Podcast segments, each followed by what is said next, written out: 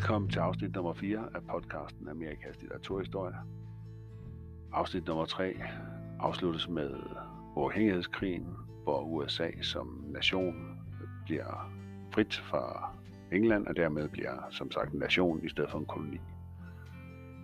Afsnit nummer 4 her tager jeg direkte videre fra, hvordan konsekvensen af krigen er, og hvordan USA's demokratiske system blev startet med og blev opbygget. Øhm, det er nogle vigtige politiske beslutninger, der afspejler sig øh, i årene lige efter krigen til, hvordan USA det bliver skabt som nation. Øhm, og som stadigvæk er vigtige for Amerikas identitet, nogle af de beslutninger, de laver, der for eksempel deres højeste ret og nogle forskellige andre instanser. I litteratur øh, begynder vi jo så lige så langsomt at nærme os 1800-tallet. Øh, og i starten af 1800-tallet begynder vi for alvor at få de store, tunge amerikanske forfattere på banen. En af de første er Washington Irving, som øh, vi også vil komme ind på i den her podcast og ellers den begyndende romantisme, som kommer over hele Europa og i USA, starter i 1800-tallet. Øh, og det samme også med den gotiske genre, øh, skal vi også tage hul på på det her afsnit. Så jeg håber, I vil nyde det.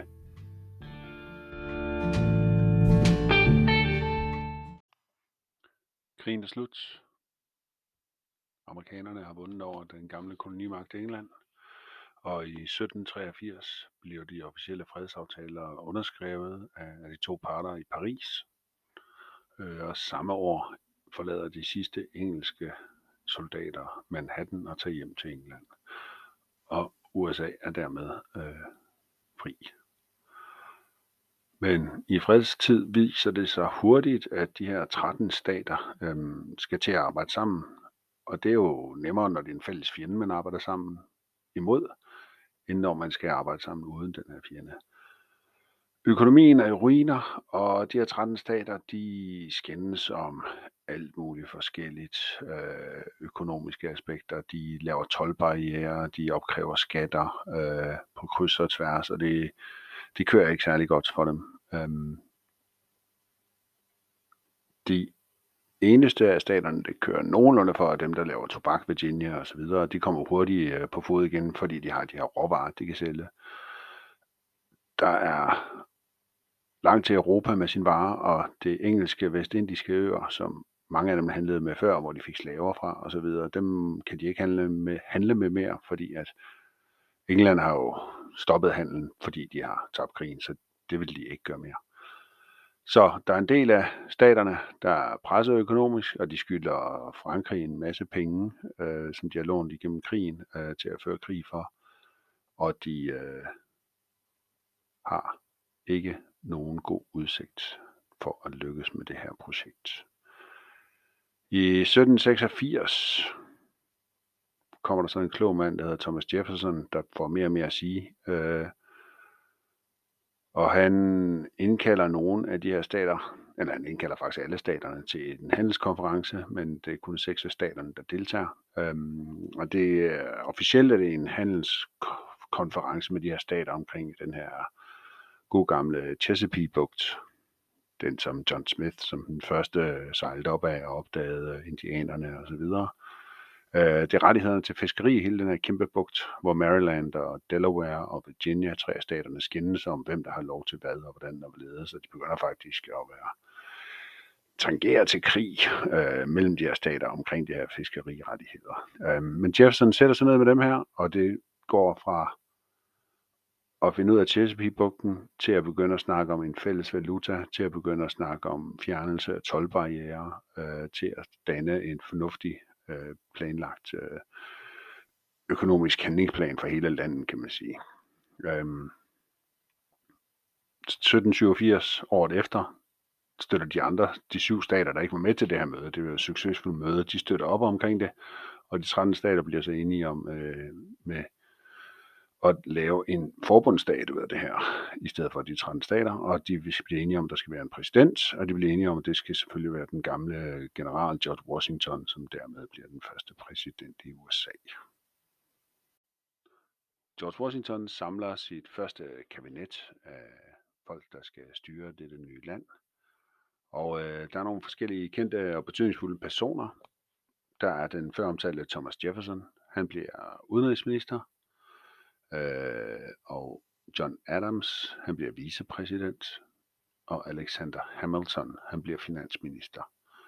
Øh, det er ligesom de tre vigtige poster. Udenrigsminister for at snakke med udlandet og øh, specielt Frankrig, hvor de skylder en masse penge. Finansministeren, fordi man skylder en masse penge til Frankrig og udlandet, også til Holland og internt og alle mulige andre. Og John Adams er så med som øh, vicepræsident. Øhm, det bliver hurtigt en kamp på ord mellem Thomas Jefferson og Alexander Hamilton omkring den her regering, omkring politikken. Øhm, og de stifter hver deres øh, parti, hvor Alexander Hamilton han stifter et parti, der hedder, man kan på dansk man kalde det Føderalisterne, som er en af de første partier i USA, øh, som går ind for den her føderale regering. Øh, han er også med til at lave Bank of United States, som er den første øh, forbundsbank derovre, øh, ligesom vi har Nationalbanken i Danmark. Øh, og generelt er han meget øh, positivt indstillet over for den her føderale tanke. På den modsatte side, der står Thomas Jefferson så, øh, og hans parti hedder så det demokratisk republikanske parti. Det vil sige begge dele, ikke demokratisk og republikanske parti. Men det er så det, der sidenhen skifter navn til demokraterne. Øh, det har allerede en del år på, øh, på banen på det her tidspunkt, øh, men han bliver leder af det her parti, og øhm, han er jo så det modsatte. Han vil gerne have frihed under ansvar og de her liberalistiske tanker. Øh, som er modsat, det modsatte af, hvad Alexander Hamilton han gerne ville. Øhm, det rigtige republikanske parti, kan man sige, øh, det kommer først i 1854, en god del senere, øh, som en ud til som en konsekvens af borgerkrigen øh, mellem sydstaterne og nordstaterne, bliver det her parti opfundet, det republikanske parti. Men nu her er det så bare federalisterne mod øh, det republikansk, eller demokratisk republikanske parti. Så allerede her har vi så det her velkendte topartis system, som de sådan set har haft i USA altid. Ikke fordi man ikke gerne må have flere partier, men der er bare nærmest altid kun to partier at stemme om. Øh, det er den regering, der skal køre USA sikkert igennem den her krise, som de fødselskrise, kan man sige. Øh, men de skal jo have en hovedstad, og der bliver de enige om et område, der øh, ligger mellem Virginia og Maryland. Det er en sump, der ligger der. Og, lig, og planlægge hovedstaden der. De hører nogle fornemme byarkitekter og bruger Paris som øh, inspirationskilde, og den ligger ikke så langt fra Washingtons egen øh, gods, øh, så han er i behørig afstand til hans eget hjem øh, fra den her, det her område. Og det bliver så kaldt District of Columbia, øh, det er hovedstadsområde, som en ære til Christopher Columbus, hvor de så går i gang med at planlægge den her administrationsby. Og i 1792 er George Washington med til at lægge den første sten til det hvide hus. Øh, det tager otte år om at bygge det, øh, så det står først færdigt i år 1800, og det er faktisk samme år, som den her gamle general han dør. Så han oplever aldrig selv Amerikas første præsident og bo i det her hvide hus. Det er så John Adams, vicepræsidenten, der overtager der, øh, som så bliver USA's anden præsident, der får lov til at bo der. Men øh, det tager rimelig mange år nede i den her sump og planlægge det og dræne sumpen, og det er også derfor hele det her, hvis man har hørt en moderne præsident sige, drain the swamp, det er fordi det rent faktisk lå fysisk i en sump. Hvis man har været i Washington, så er det virkelig også et øh, varmt og fugtigt og ubehageligt klima, øh, de har valgt at lægge den her hovedstad i. Men det er engang, der den ligger, og det er der administrationen den, øh, skal køre fra. Det gjorde den så allerede her fra år 1800 eller lige før det. Hvis vi skal kigge lidt på det litterære landskab, der er i USA her efter krigen, øh, så er der ikke de store fortællinger eller de store forfattere. Øh, landet prøver at komme på fod og finde sin egen ben at stå på. Øh, og dem, der så popper op som forfattere, er nogen, der har haft det her litteratur som sådan en, hvad skal vi sige, sidebeskæftigelse eller bibeskæftigelse. Øh, og en af de mest mere kendte af dem er en, der hedder Joel Barlow, som kæmpede i uafhængighedskrigen, og da han var færdig, øh, tog han så tilbage til Yale University, hvor han så færdiggjorde sin uddannelse.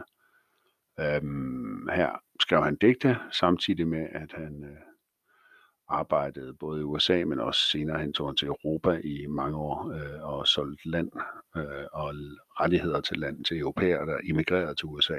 Øhm, og blev meget, meget rig, øh, men på grund af de her handel. Øh, samtidig skrev han så digte, øh, hvor at det mest kendte digt er en, der hedder The Hasty, Hasty Pudding, øhm, som er sådan lidt et for sjovt digt omkring øh, mad og spise. Øh, og han, ellers er det mere en sådan meget patriotisk stil, han skrev af digte. Øh, men det var så ikke det, han bliver sådan husket så meget for. Det med det, det lidt finurlige Hasty Pudding. Han er også blandt andet i politik, og han blev udnævnt som udenrigsminister, eller ikke udenrigsminister, men sådan, de kaldte det Frankrigsminister. Øh, og det er i starten af 1800-tallet, han bliver det. Bliver udnævnt til minister af Frankrig, hvor han øh, så sidder i Frankrig, eller han lever i Frankrig i forvejen, øh, hvor han arbejder sammen med Napoleon, eller observerer Napoleon, og øh, skriver digte omkring det også, og er meget fascineret af hele den her, både den franske revolution, men også den her stærke mand Napoleon, der kommer ud af det. Øhm, og en af hans sidste berømte digte er øhm, et digt, han skriver 1812, der hedder Advice to a Raven in Russia. Øh, folk, der styrer på deres datoer, der ved de 1812, det er så der Napoleon neder det store nederlag til den russiske hær, øh, og vender hjem igennem Polen og er knækket øh, militært. Øh, og det er så et digt til ham, øh, og lidt den der overraskelse over, hvordan han kunne tabe det her, når han har forenet hele Europa bag sig. Men øh, det vil sige, at Joel Barlow er ikke øh, sønderlig kendt forfatter. Han er mere kendt for at være politiker og forretningsmand. Han er også kendt for at være ham, der hjælp Thomas Payne fra afsnit nummer 3 øh, i den her podcast, øh, som en af de her oplysningsfolk, øh, der rendte rundt med sine pamfletter med Age of Reason. Øh, han hjalp ham ud af fængslet i øh, Paris også. Øh, men han er da blevet husket som digter, og han er skrevet digte, øh, som til tider bliver fundet frem igen. Så lidt litterært er det der over ham. I slutningen af 1700-tallet opstår der en ny litterær retning, som hedder romantikken. Det er primært i Tyskland og i England.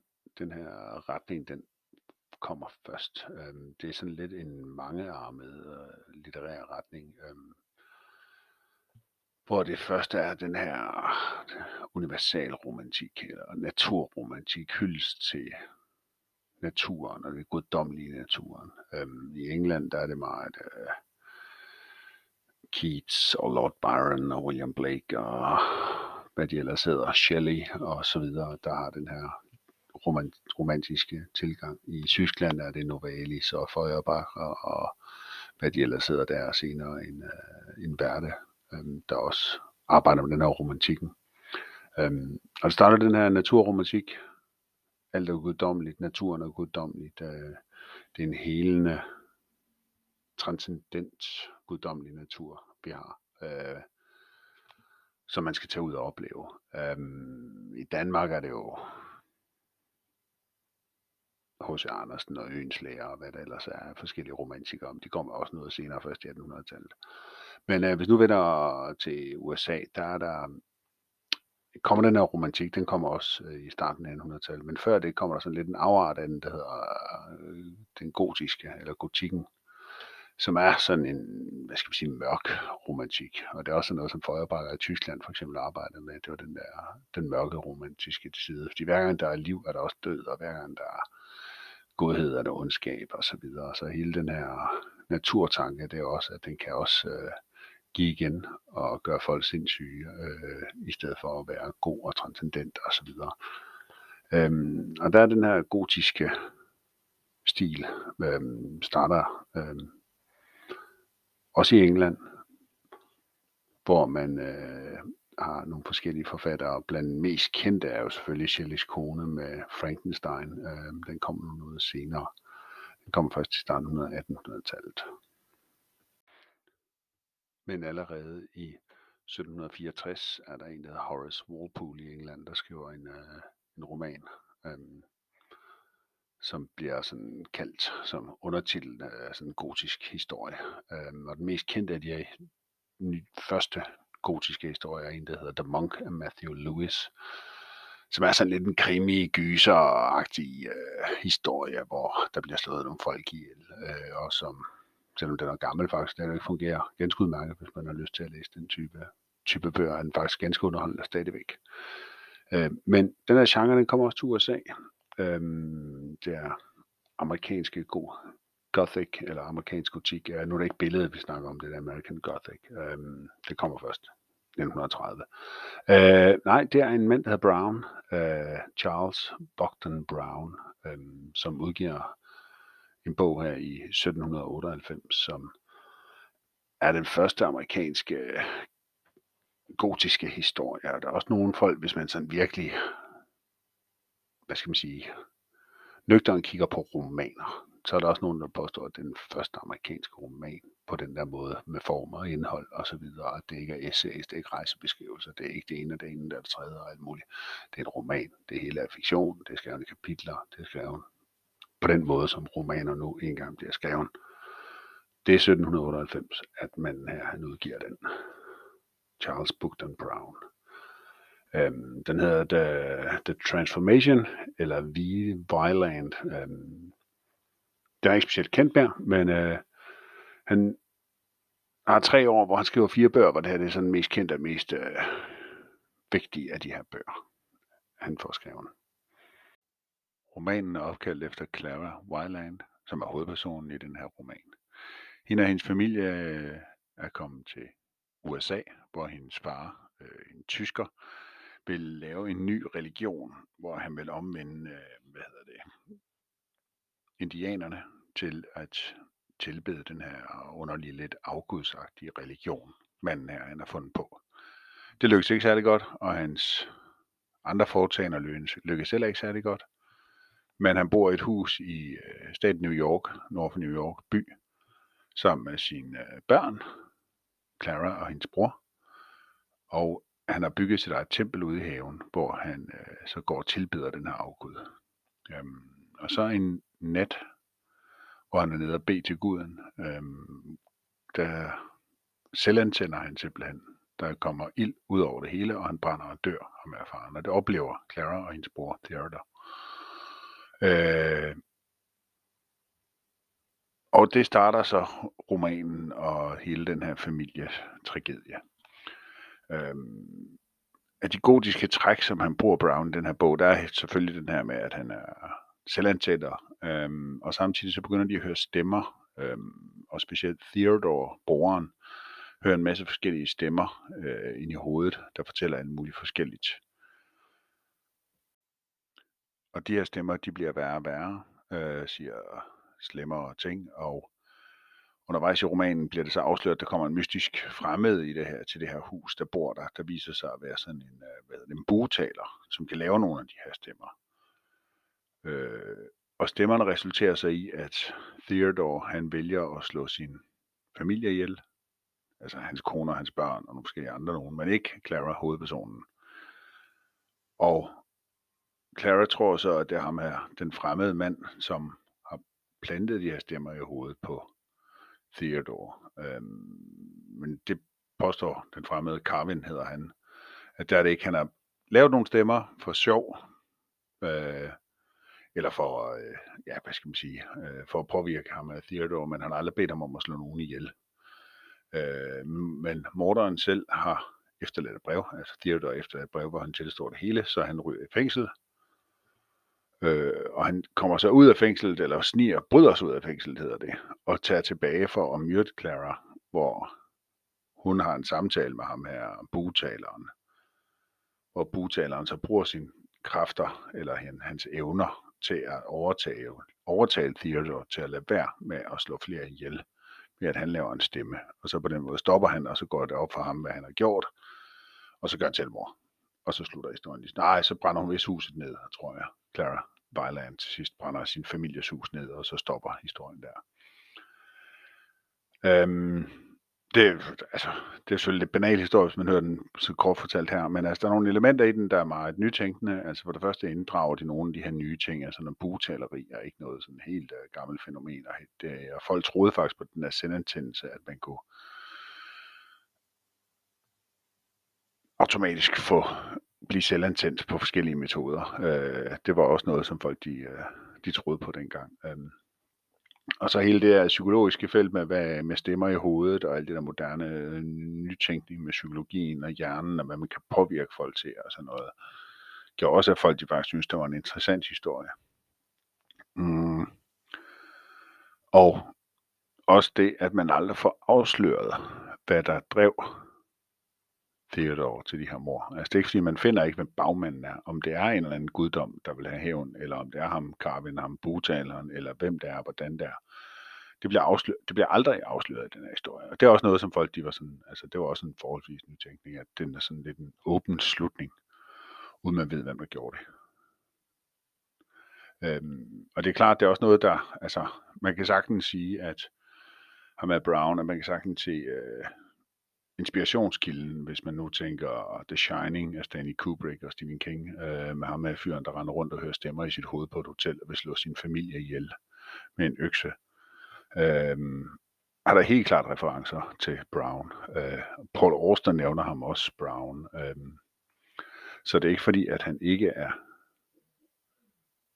be, er hvad skal man sige, belæste folk i USA. Øh, er han ikke glemt, det er bare offentligheden, som ikke... Øh, har så meget fokus på den her forfatter længere.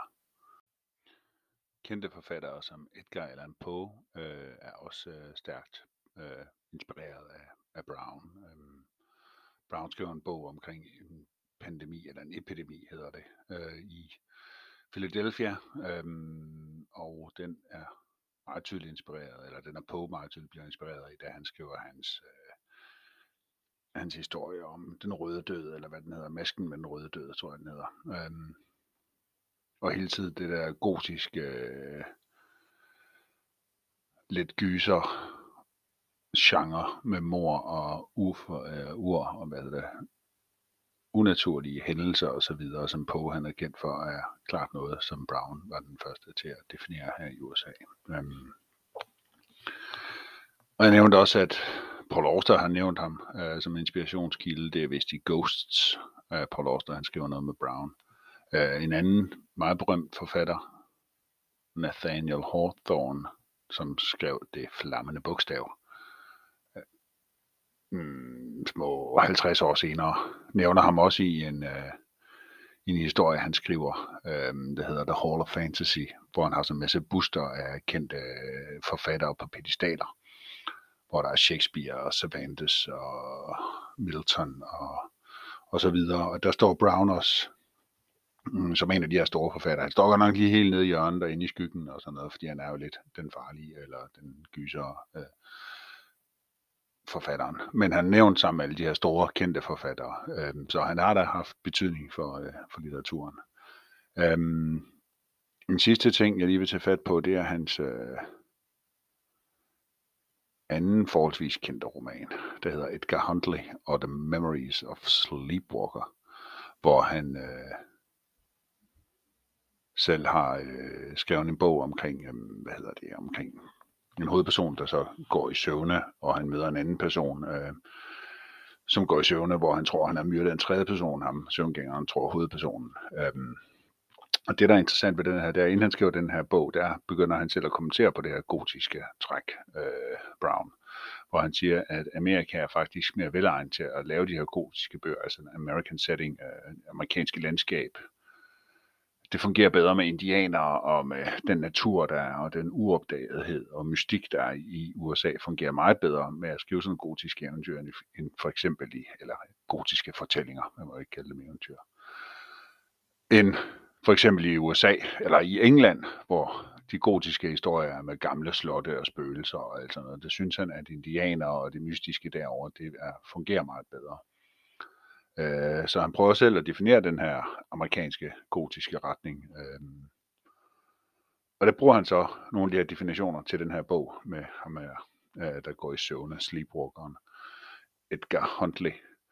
Øhm, den er lidt på samme måde som der er bugtaleri i den første bog, så er der også sådan det her søvngængeri, øh, som også var en af de her mysterier, man vidste ikke helt, hvordan og hvorledes, hvorfor folk gik i søvne her i slutningen eller i starten af 1800-tallet. Øh, slutningen af 1700-tallet. Øhm, den er skrevet i 1799, så det er derfra, den er. Så hovedpersonen tror, at der er en anden person, der har slået ind i ihjel, mens han er gået i søvne. Men det viser sig, at det har han ikke. Men hovedpersonen går også i søvn, ham med Edgar Huntley.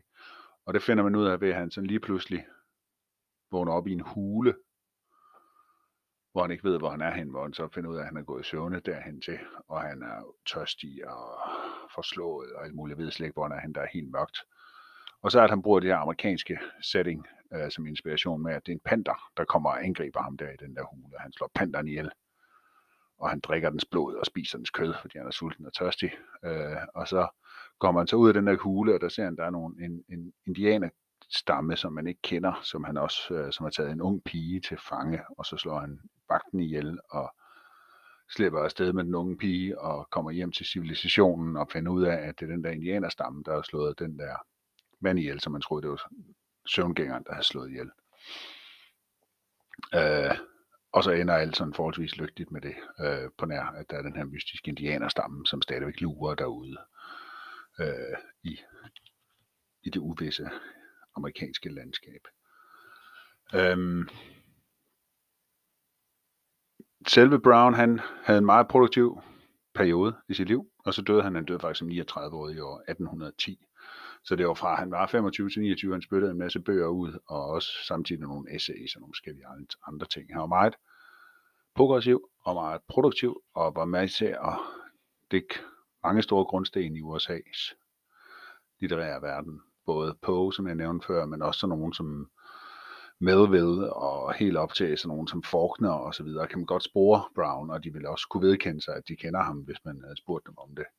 Øh, den her mystiske, gotiske, amerikanske stil, øh, som, som han ligesom grundlagde også. Der var nogen, der kaldte den Philadelphia Gothic, fordi det var sådan ligesom Philadelphia, han kom fra, og der startede det hele, men det blev så sådan ligesom spredt ud til hele, hele USA. Øhm.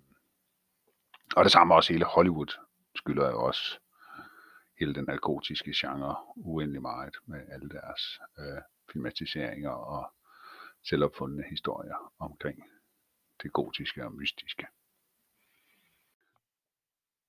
Washington Irving, som er en af de helt store amerikanske forfattere, øh, begynder her i starten af 1900-tallet at røre på sig.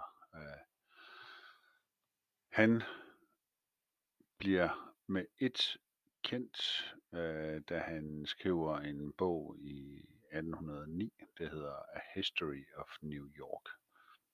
Og det er sådan en satirebog, øh, hvor han lader som om forfatteren er en hollænder, der hedder Nicker Bolker til efternavn. Øh, og så foregår den her bog øh, fra verdens skabelse og indtil hollænderne taber New York øh, til englænderne. Øh, og specielt de sidste år der i 1600-tallet, hvor øh, der er sådan tre hollandske herrer, i, øh, der styrer øh, New York. Øhm, det er meget skør historie, som blev voldsomt populær, øh, og som, øh, hvis man skal sammenligne med noget af det nærmere sådan en Tristram Shady, hvis man kender den fra det engelske litteratur, eller en Rabelais øh, fra det franske litteratur, sådan meget sådan satire, fantasi, underlige, bizarre historier, øh, som man fik succes med, Washington Irving.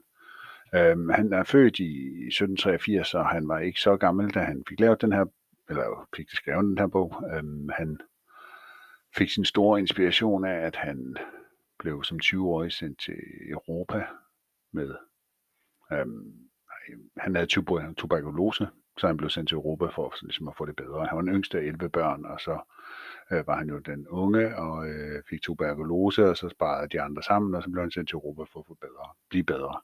Og der rejste han så rundt i Europa og blev enormt inspireret og skrev ned i sin notesbog og tog hjem, og så skrev den her han skrev nogle andre ting først, men det var virkelig her, han slog igennem under sit synonym Knickerbocker øhm, med den her historie. Øhm, efter den blev han som sagt litterær sensation, øh, og også fandt den første, hvad skal man sige, amerikanske forfatter, som havde international anerkendelse. Og det er både for den bog, og det er vi ud også for The Sketchbook, som er hans næste bog, der kom øh, 10 år senere først. Øh, i 1815 og 17 år frem flytter han til Europa, specielt i England, men også alle mulige andre steder. Øh, rejser han rundt og oplever Europa.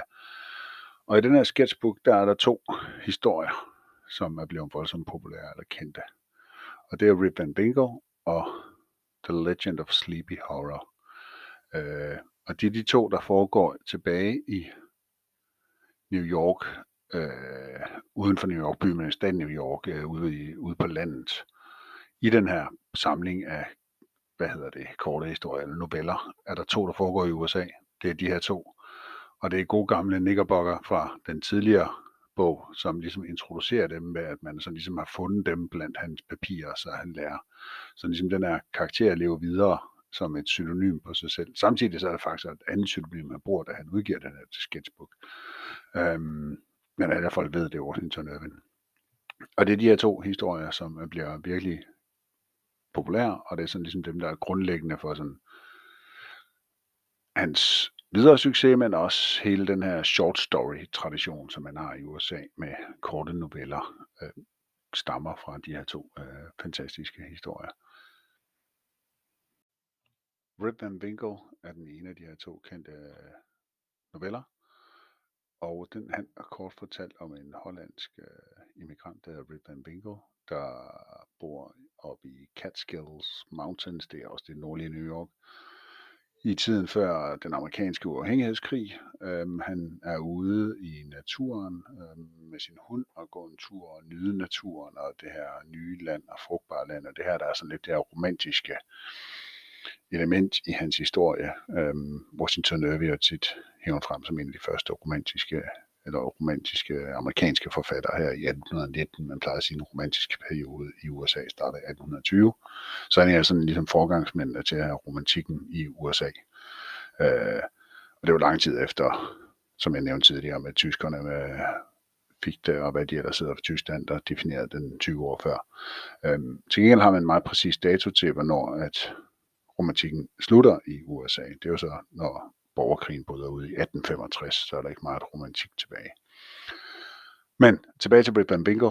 Han går en tur ude i naturen og nyder den og sin hund og er i et med det hele og oplever den her transcendens på en eller anden måde i naturen. Øhm, og så møder han nogle andre hollandske immigranter, som han falder i snak med. Og uden rigtig nogen forklaring eller noget, så begynder han at drikke noget øh, underligt alkohol der med. Og så falder han i søvn, og så vågner han op lang tid efter, og han er sådan lidt rundt på gulvet. Hans, øh, han har sit gevær med, det er rådent. Øh, skiftet på den er. Hunden er væk. Hans skæg er halv meter lang, og, og så videre. Og så finder han ud af, at han har sovet i 20 år, øhm, og hele USA er jo forandret. Man har vundet uafhængighedskrigen. Øh, det er George Washington, der er præsident. Det er ikke King George, der er kongen over det mere. Øhm, hans børn er blevet voksne, han møder sin datter og så videre. Øhm, og den er sådan lidt tragisk i, øh, at han ikke rigtig kan forlige sig med den her moderne verden øh, og så videre øhm, i den her historie. Han, Washington Irving er blev meget inspireret af sådan en tysk folkeeventyr, øh, som han faldt over, da han var i Tyskland, der hedder Claus, tror jeg det hedder, Peter Claus, tror jeg. Øhm, som er lidt samme historie med en, der falder i søvn lang tid. Det er også, folk kan sikkert også nævne andre historier, hvor at, øh, at det er gentagende motiver, man sover som Tone Rose i lang tid, ikke? man vågner op, og så er hele verden forandret. Øh, og det er så den, han har taget med og flyttet til en amerikansk virkelighed, hvor man går glip af, af, af skabelsen af det her land, og hvad det var før i tiden, det, det var sådan før den her skabelse. Så det er sådan lidt en urmyte samtidig, han, han prøver at lægge ind over det i den her historie med den hollandske Rip van Winkle. Den anden kendte novelle af Washington Irving er The Legend of Sleepy Hollow. Det er en meget længere historie, og den længste i den her sketchbook novellesamling, han har lavet. Den bliver også præsenteret af gamle nickerbocker, øh, som sådan hollandske øh, efterladenskaber, eller hvad man skal sige, nogle breve, der er efterladet, og historier, der er efterladt af den her fiktive karakter. Øhm, og den går ud på, at en skolelærer, eller i hvert fald lærer, øh, der hedder Ikebert Crane, kommer til den her lille by, som bliver kaldt Sleepy Hollow, hvor at øh, der til sydenladende huserer en hovedlys rytter øh, som spøgelse. Ahmed Ichabod Crane, han er meget over, overtroisk og vil undersøge det her fænomen. Øh, og han finder ud af, at det er en hovedløs rytter, der stammer fra de her lejesoldater fra Hesse, som der var under revolutionskrigene. Det er en af dem, der har fået skudt hovedet af med en kanonkugle, som så rider rundt hovedløs øh, om natten i det her område. Dels på grund af noget indiansk trolddom, tror jeg også, der er blandt ind i det. Det er derfor, at han, øh, at han går igen ham der. Øhm, der er også et trekantsdrama i den her historie med Ichabod Crane og den unge rige datter og en anden øh, bejler til hende. Øhm, og historien ender sådan set med, at Ichabod Crane er ude og ride væk fra, han har fået slået, fået afslag af kvinden, hvor han så rider væk i offensiv tilstand, hvor han så rider forbi det her område, hvor den hovedløse rytter er. Og den hovedløse rytter kommer rydende efter ham og kaster sit hoved efter ham, da den ikke kan nå ham hen over en bro, der rammer Crane, så han falder af hesten og besvimer. Øhm, og så ser man aldrig Ichabod Crane mere i den her historie. Han forsvinder. Og det er et mysterium, om han er blevet opslugt af et eller andet trolddom, eller man er flyttet væk, eller hvordan og hvorledes. Man hører ikke mere om ham. Og det er sådan ligesom det mysterium, Washington Irving han bor i den her historie. Samtidig så den anden bejler til hende af kvinden er selvfølgelig en meget dygtig rytter, øhm, som også har, hvad hedder det, græsker liggende, som man kunne forestille sig, at det er sådan en græskerhoved, han kaster efter ham som en rytter, men det lærer Washington Irving stå hen i det uvisse, om det er det ene eller andet.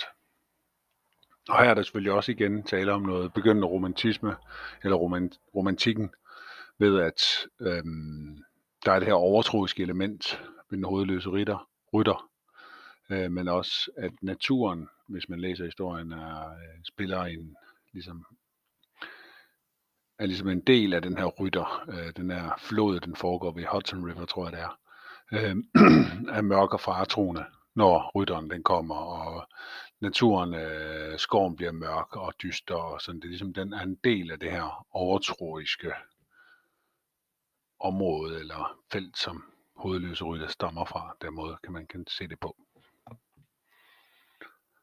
Og fælles for de her to historier og hele den her sketchbook er jo så, at det er det helt store gennembrud for Washington Irving. Øhm, og The Legend of Sleepy Hollow er jo også øh, filmatiseret masser af gange. Øh, af nyere tid er det nok den øh, filmatisering fra 1999 øh, med Johnny Depp, som er instrueret af Tim Burton, som var en øh, vældig succes, og jeg mener også, den fik en Oscar for bedste visuelle effekter, tror jeg det var. Øhm, så han har også altid haft en plads i populærkulturen, Washington Irving, helt fra start af med hans satire, og også øh, det var ham, der opfandt der Gotham, øh, som en navn på et andet navn, lidt nedladende navn for New York i den her History of New York, øh, som de jo tog til sig, da de lavede Batman-universet øh, med at kalde dem Gotham City i stedet for. Og det er jo igen det der gotiske også, øh, dystre og overtroiske øh, elementer, der er i den. Efterfølgende i Washington Irvings liv bliver han øh, et samlingspunkt for amerikansk litteratur øh, og en inspirator for rigtig mange af den næste generations øh, forfattere, både øh, Hawthorne, som jeg nævnte, også Cooper, øh, som vi kommer til at snakke om i den her podcast, også øh, Melville og en masse andre Fielding, øh, er en del af den her kreds, som omgiver sig omkring Washington Irving. Der er et kendt billede, øh, der hedder Washington Irving and his literary friends at Sunnyside, som er der, hvor han boede, Washington Irving, da han blev ældre. Hvor der er en, øh, en Christian Schüssler, som har malet det billede i 1864 øh, med Washington Irving i midten, øh, omgivet af en hel masse af de andre berømte forfattere. Det er et staged billede, der er, øh, Washington Irving er død fem år før han maler det her billede. Det er lidt ligesom øh, Platon og, hvad hedder det, skolen i Athen. Øh, lidt inspireret af det, ikke? Med et, øh, et, en form for billede, der viser, hvor vigtig han var af personen. Og det var sådan mere som sådan inspirator og guideline og økonomisk hjælp, øh, han gjorde med mange af de her øh, forfattere, efter han blev rig, eller efter han blev gammel, hvor han også blev forholdsvis velhavn. Øh, og sidenhen skrev han også forskellige biografier, alt fra George Washington til øh, Muhammed, altså ikke Mohammed Ali eller noget som helst, men profeten Muhammed. Øh, skrev han biografier, og han skrev essays og en, fortsatte en karriere, men blev aldrig lige så stort øh, en succes som de der første værker, han, øh, han lavede øh, i sin ungdom.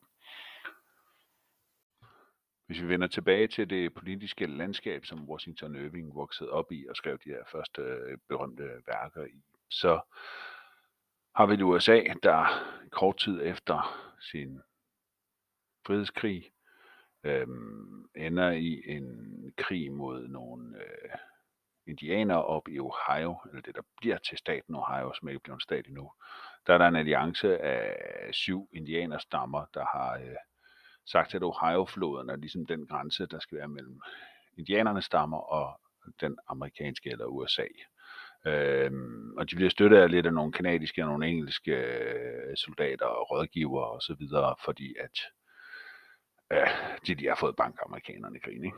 Øh, men der den amerikanske her, den er jo ikke toptrænet, men er i hvert fald godt udstyret og klar øh, kamperfaren efter frihedskrigene, så det drager til Ohio og kører de her indianer over mere eller mindre. Øh, og på den måde øh, slutter så et eller andet sted den indianerkrig, der har været øh, igennem længere tid, igennem mange år faktisk, øh, med forskellige slag. Øh, helt tilbage fra nogle af de andre podcast-episoder. Øh, med den franske og indianske krig osv.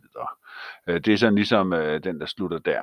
Øh, ved at de leder nederlag, og Ohio bliver indlemmet og oprettet som en stat i 1804, tror jeg det er. Øhm, der er nogen, der siger, at det aller sidste af indianerkrigene er en krig, der er i 1812. Den vender vi tilbage til lidt senere, øh, hvor det faktisk er indianer og britiske tropper, der prøver ligesom at tage til USA igen og prøve at, jeg ved ikke om de prøver på at invadere USA, men de i hvert fald prøver at lave ballade derovre, men den vender vi tilbage til.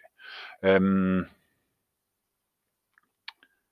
Thomas Jefferson bliver præsident i 1801, øhm, så det er jo ham, der ligesom opretter Ohio som stat, og det er også ham, der øh, var voldsomt fascineret af de her franske øh, oplysningstidsfilosofer, og det samme også i Frankrig, en, en mand, der hedder Bonaparte, øh, som er kommet til magten der, som han også meget øh, fascineret af. Det er der mange i den amerikanske øh, regeringsapparat, der er. Den anden, øh, Hamilton, ham med Bank of United States, er også meget fascineret af ham. Øh, og de her federalister, som jeg snakkede om før, der er Hamilton jo øh, leder af dem, og han taber det her præsidentkapløb mod Jefferson øh, i 1801, øh, hvor at Hamilton ligesom vælger at støtte Jefferson frem for en, der hedder Burr, øh, Aaron Burr. Øhm, og det blev ham, Aaron Burr, han blev lidt træt af, at det var Hamilton, der ligesom kunne vælge, hvad for nogle af hans valgmænd, der støttede hvad for en præsident. Øh, så han bare lidt nag til Hamilton. Øhm, senere så stiller ham der Burr op som guvernør i New York, og her forpurer, Burr, eller her forpurer, forpurer Hamilton det også, at han bliver guvernør i New York. Og så bliver han så sur, Aaron Burr, at han udfordrer Hamilton til en duel. Og Hamilton er meget fascineret af Bonaparte og Napoleon og øh, handlingens mand og sådan noget. Så han siger ja til den her, den her øh, duel, øh, og taber den og dør.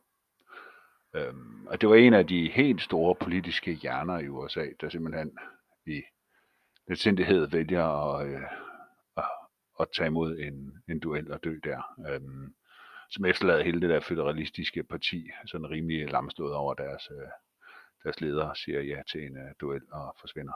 Øhm, det gør så også, at de samtidig har en fyr, der hedder Marshall, der kommer til at stå i spidsen for højesteret. Og det er faktisk ham, Marshall, der øh, som 34-årig øh, beslutter, at den her højesteret i USA, som er meget unikt i det her demokrati, øh, skal have en eller anden, øh, hvad skal vi sige, øh, de skal have magt til at oprette, ophæve de lovgivninger, som den anser for forfatningsstridige. Og det er jo det, der er der stadigvæk i USA, det amerikanske system. Den er højeste ret. Der er lige nu en øh, masse sager omkring abort øh, og Texas og alt sådan noget forskellige noget. Det var ham Marshall, der gjorde det. Og det gjorde han faktisk lidt på baggrund af alt det her med ham, Aaron Burr og Thomas Jefferson og Hamilton, og hvordan de tog sig rundt og dueller, og hvem der blev to bad og studehandler, og en, der ikke blev guvernør i New York, og en anden, der blev præsident. Der sad han og tænkte, der bliver nødt til at være en instans mere, der kan en masse ting og sørge for, at hvis der er nogle præsidenter, der laver nogle skøre beslutninger, eller andre øh, kabinetter, der laver nogle skøre beslutninger, så er der en højeste ret, der skal sørge for, at det her land det bliver på den her kurs, som ikke er forfatningsstridigt. Så det er simpelthen ham, der fik øh, vedtaget det på baggrund af de her ting. Øhm, en anden ting, der foregår i de efterfølgende år, nu når vi snakker om Napoleon, det er, at øh, han manglede penge, Napoleon, til at finansiere sin hær. Han skal jo snart i krig med hele Europa. Øhm, og han vælger at sælge, sælge det område, franskmændene har af USA, også bliver, der normalt bliver kaldt Louisiana. Og hvis man ser på et amerikanske kort eller kort af USA, staterne, det er ikke staten Louisiana, han sælger. Det er et, et gigantisk område, der starter dernede i Louisiana, så kører det hele vejen op til Kanadas øh, grænse, og så er det sådan et bredt bælte igennem hele det der midtvestområde. Så det er sådan noget, hvis du tager landarealmæssigt, er det sådan noget cirka 25-30 procent af hele USA's landmasse, øh, som franskmændene har. Øh, jeg ved ikke, om du kan huske, at jeg læste, jeg fortalte omkring den her, at de franskmændene satte sig på Mississippi hele vejen op fra Canada og de store søer hele vejen ned til Louisiana. Og så lavede de sådan forts rundt omkring fra Mississippi. Øh, og så ejede de landet derfra, den vest, for vest for Mississippi, indhegn de så meget land, eller kortlag så meget land de kunne. Men der sælger de det hele til amerikanerne, øh, fordi Frankrig, eller Napoleon, han mangler penge, og han kan se, at hans militær ikke kan gabe over både at have en masse soldater stående i USA, og den fortkommende krig i Europa, som han planlægger, og Samtidig har det også, øh, også i 1803 været sådan et kæmpe øh, slaveoprør på Haiti, hvor at den mørke del af befolkningen, eller den afrikanske del af befolkningen, de gamle slaver, de gjorde oprør og slog så godt som alle folk ihjel. Og de Napoleon sendte 35.000 soldater der til for at slå det oprør ned, og det, de døde også og så sad han Napoleon og tænkte, okay, Haiti er 35.000 mand der, og så øh, der er også Amerika, og hvad så hvis der kommer krig der, og frem og tilbage, op og ned. Så han tænkte, det, de der kolonier, dem får jeg ikke tid til lige nu. Øhm, en lille note omkring Haiti, det er, at det her snæveoprør, det gjorde faktisk, at Haiti var den første republik og form for demokrati, hvor det var afrikansk, øh, mørke, øh, afroamerikansk øh, lederskab, der var i verden. Det var ikke i Afrika, det var den af Haiti, der, der der blev det første land i verden med det. Så Jefferson, han sælger, eller han køber hele det her område af Napoleon, og så de berømte Lewis og Clark øh, tager sig afsted øh, og prøver at kortlægge det hele, sådan at man øh, på den måde kan udforske det og kortlægge det og lave det ud, øh, sådan at folk de kan flytte der til øh, og i hele det her midtvestområde. Vi tager en sidste forfatter i den her episode, og det er James Fenimore Cooper, der skriver Den sidste Morikaner og en række andre bøger. Øh, de udkommer i øh, 1820'erne. Øh, den sidste morikaner udkommer i 1826, men et eller andet sted er det bedre placeret i den her podcast end i næste, hvor det for alvor går i gang med 1820'erne og romantikken. Øhm, fordi at handlingen i den her sidste morikaner trækker sig tilbage til den her seksårskrig mellem Frankrig og England og indianerne øh, på hver sin side, som jeg, jeg har snakket om. Øh, i 1756. Så det er jo en bog, der er skrevet i 1826, der foregår i 1756, det vil sige 80 år før, øhm, med ham her hovedpersonen, der bliver kaldt Hawkeye, øh, som er venner med nogle amerikanske øh, indianere, og så bliver blandet i den her krig, og de kæmper mod nogle andre indianere, mod de franske øh, soldater i den her krig, og der er nogle kvinder, som de skal befri øh, og følge afsted og så videre. Øhm, ham er Hawkeye, der i virkeligheden hedder Natty Bumpoo, tror jeg, man udtaler det. Han er hovedperson i fem af Fenimore Coopers romaner, og det er Mohikanerne, det er så øh, bog nummer to. Det er sådan lidt blevet noget drengerøvslitteratur, øh, lidt, det, han blev kaldt den amerikanske Sir Walter Scott, så Walter Scott er jo ham med Ivanhoe og så videre, som var cirka samtidig med ham. Øh, jeg tror faktisk, de mødte hinanden. Han mødte i hvert fald Washington Irving. Øh, så Walter Scott, så kan vide, om han ikke har mødt ham. Øh, men de var voldsomt populære, og øh, han havde en lille smule social kritik. Han var lidt omkring det der med udryddelsen af indianerne og de her stammer og deres land, der blev taget og, og så videre. Øh, men ikke øh, så social kritik, at han pegede fingre af de amerikanske systemer, de amerikanske hvide mennesker eller noget som helst.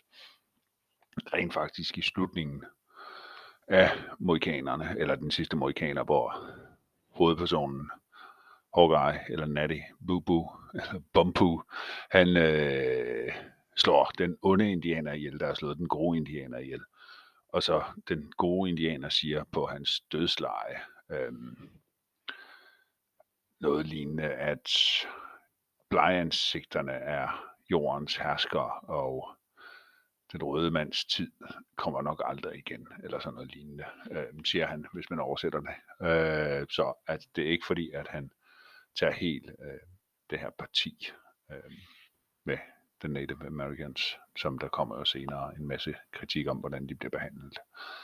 Øh, men Cooper, som sagt, skriver en romantiseret idyl fra 80 år før, øh, sådan tiden før. Øh, USA blev kortlagt, kortlagt rigtigt, og alle de her ting, altså hvor han vender tilbage til nogle af de her romantiske dyder, derfor er han jo også en del af den amerikanske romantik, men der var hans, hans emner passer bare meget godt til, at man lige slutter af med de her indianske krige, som han jo så beskriver øh, fiktionelt i stedet for.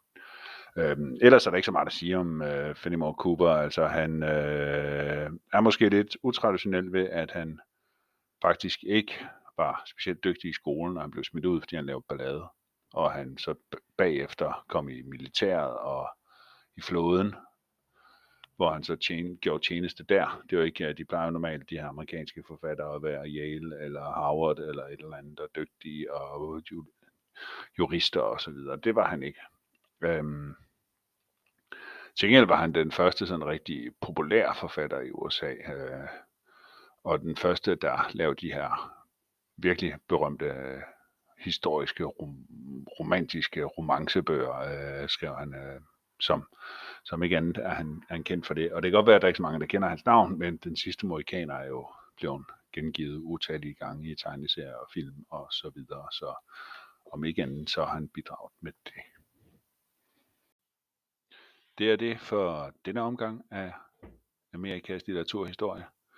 Jeg håber, I har nydt det, og vi fortsætter selvfølgelig med nummer 5, hvor de helt store forfattere jo kommer her i begyndelsen af 1800-tallet med Waldo Emerson og Edgar Allan Poe, Hawthorne, Herman Melville og hvad de ellers hedder. Der er Walt Whitman og så videre. De kommer nok ikke alle sammen i næste afsnit, men der er i hvert fald der, det bliver udfoldet omkring den amerikanske romantik og amerikanske gotik og de her forskellige øh, meget kendte forfattere, der begynder at komme i det amerikanske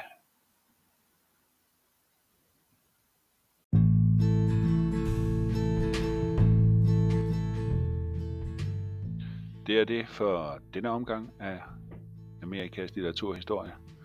Jeg håber, I har nydt det, og vi fortsætter selvfølgelig med nummer 5, hvor de helt store forfattere jo kommer her i begyndelsen af 1800-tallet med Waldo Emerson og Edgar Allan Poe, Hawthorne, Herman Melville og hvad de ellers hedder. Der er Walt Whitman og så videre. De kommer nok ikke alle sammen i næste afsnit, men der er i hvert fald der, det bliver udfoldet omkring den amerikanske romantik og amerikanske gotik og de her forskellige øh, meget kendte forfattere, der begynder at komme i det amerikanske